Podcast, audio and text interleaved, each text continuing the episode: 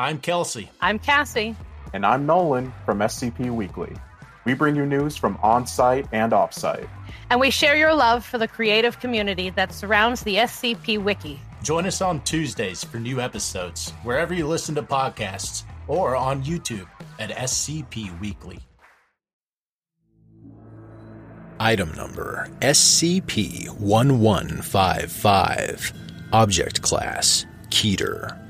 Special Containment Procedures SCP 1155 is currently contained in a disused parking lot adjacent to an abandoned shopping center in the city metropolitan area.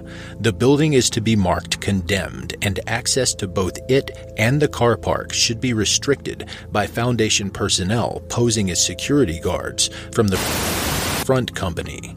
Civilians are to be deterred from entering the site and supplied with standard cover story 47 structural instability sinkhole if they inquire as to why. SCP 1155 must be kept under constant observation by motion tracking security cameras. If SCP 1155 is observed to vanish, Mobile Task Force Pi 1 City Slickers should be notified immediately. Personnel should not routinely attempt to view SCP 1155 directly. Observation must be conducted remotely. Whatever flat surface that SCP 1155 is currently inhabiting should be obscured from view by any standard Class II enclosed mobile containment unit, or, in situations where this cannot be effected in a timely fashion, by obstructing it with a vehicle, storage container, or displaced rubble, providing that this can be done without damaging a 3 meter area around SCP 1155's image. Following Incident 1155B, it has been observed that completely enclosing SCP 1155 has a tendency to hasten a relocation event. Revised procedures now recommend the evacuation of the immediate area surrounding SCP 1155 to the minimum distance necessary to prevent contact with the general public, unless SCP 1155 manifests in a high visibility location or anywhere where preventing public egress is impossible. At the present time, SCP 1155 cannot be permanently contained by any known means. Approximately every two to four months, SCP 1155 has been observed to spontaneously relocate itself to other urban environments, moving as little as 15 meters from its current position, up to a maximum observed distance of 800 kilometers. These relocation events can also be triggered by damage to the surface that SCP 1155 adheres to, interruption of an attack, any attempt to reduce the size of SCP 1155's confinement space to prevent visual contact.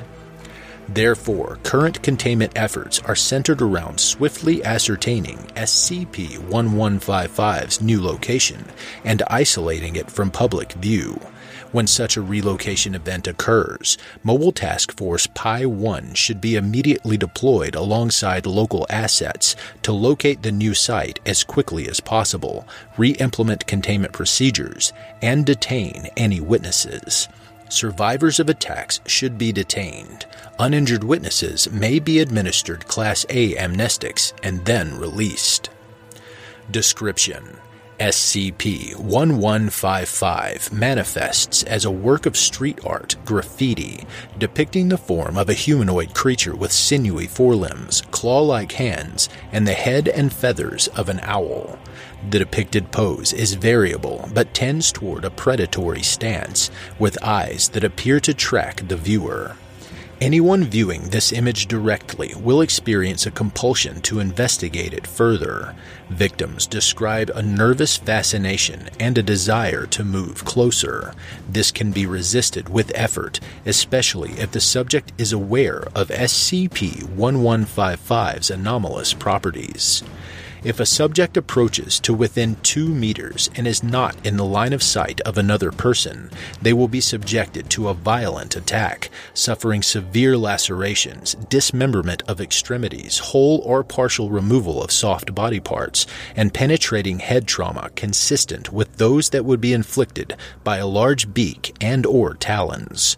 The attack generally takes about six seconds to conclude, upon which both SCP-1155 and the victim will vanish, and SCP-1155 will reappear elsewhere in the usual manner of a relocation event within seven days. Attacks can be halted before this event by re-establishing line of sight to the victim, but this is not recommended. See Record of Incident 1155A attempts to track where the victims are taken by equipping test subjects with GPS locators have failed. Based on tested interruptions performed at predefined intervals, the attack follows a defined pattern.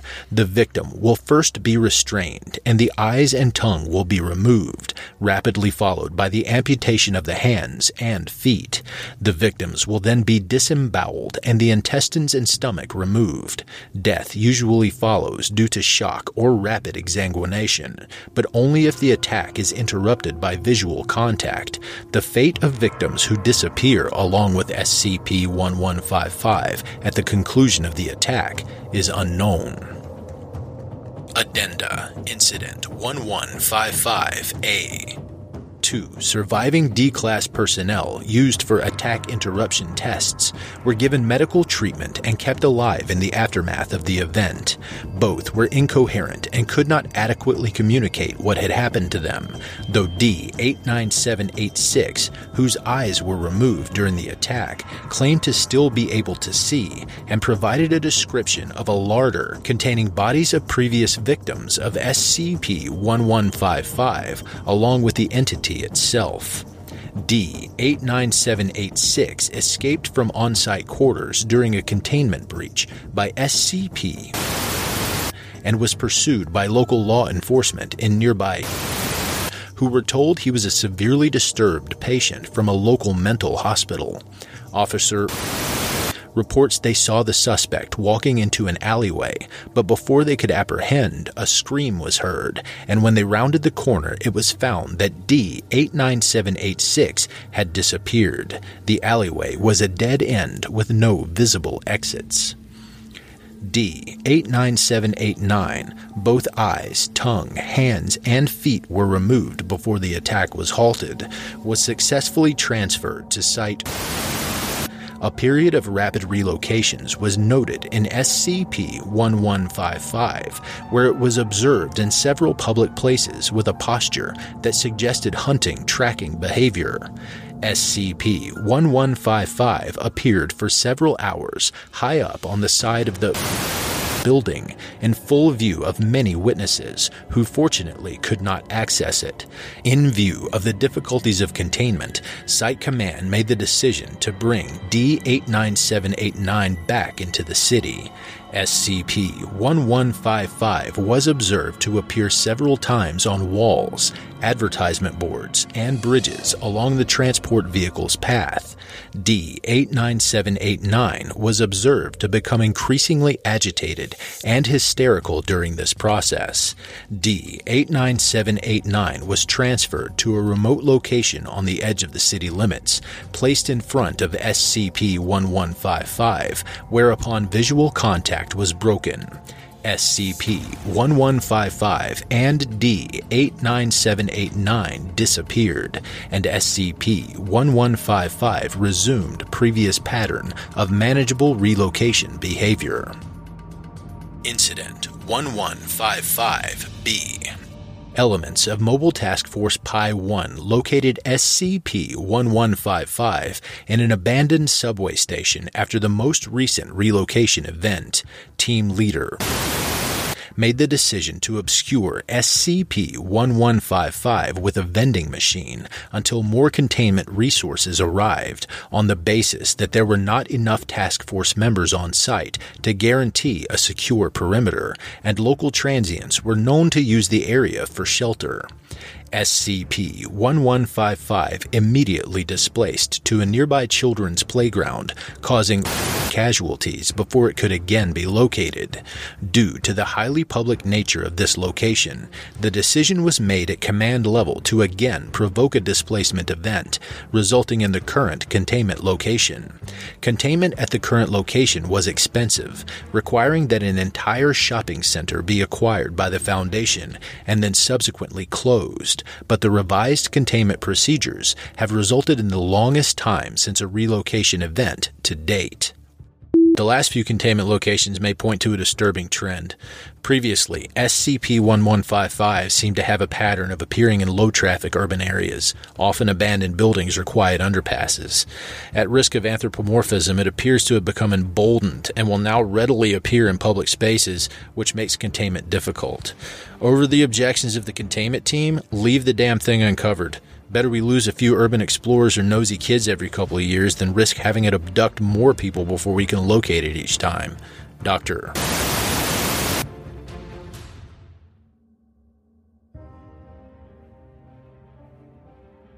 Thank you for listening to this podcast. If you like what you hear, head over to my Patreon at patreon.com slash Kelsey narrates and help support me by becoming a patron for as little as $3 a month. I'm not going to get rich doing this, but it does take money to keep a podcast running. All patrons get early access to every episode I publish. I don't have the talent it takes to write a skip. All I do is read. Original authors make this podcast possible, so credit to the original author. Their links in the description. Show them some love as well. Consider becoming a member of the SCP Wiki, upvote their work, and maybe write a skip of your own. Maybe I'll read it here someday. You never know if you never try.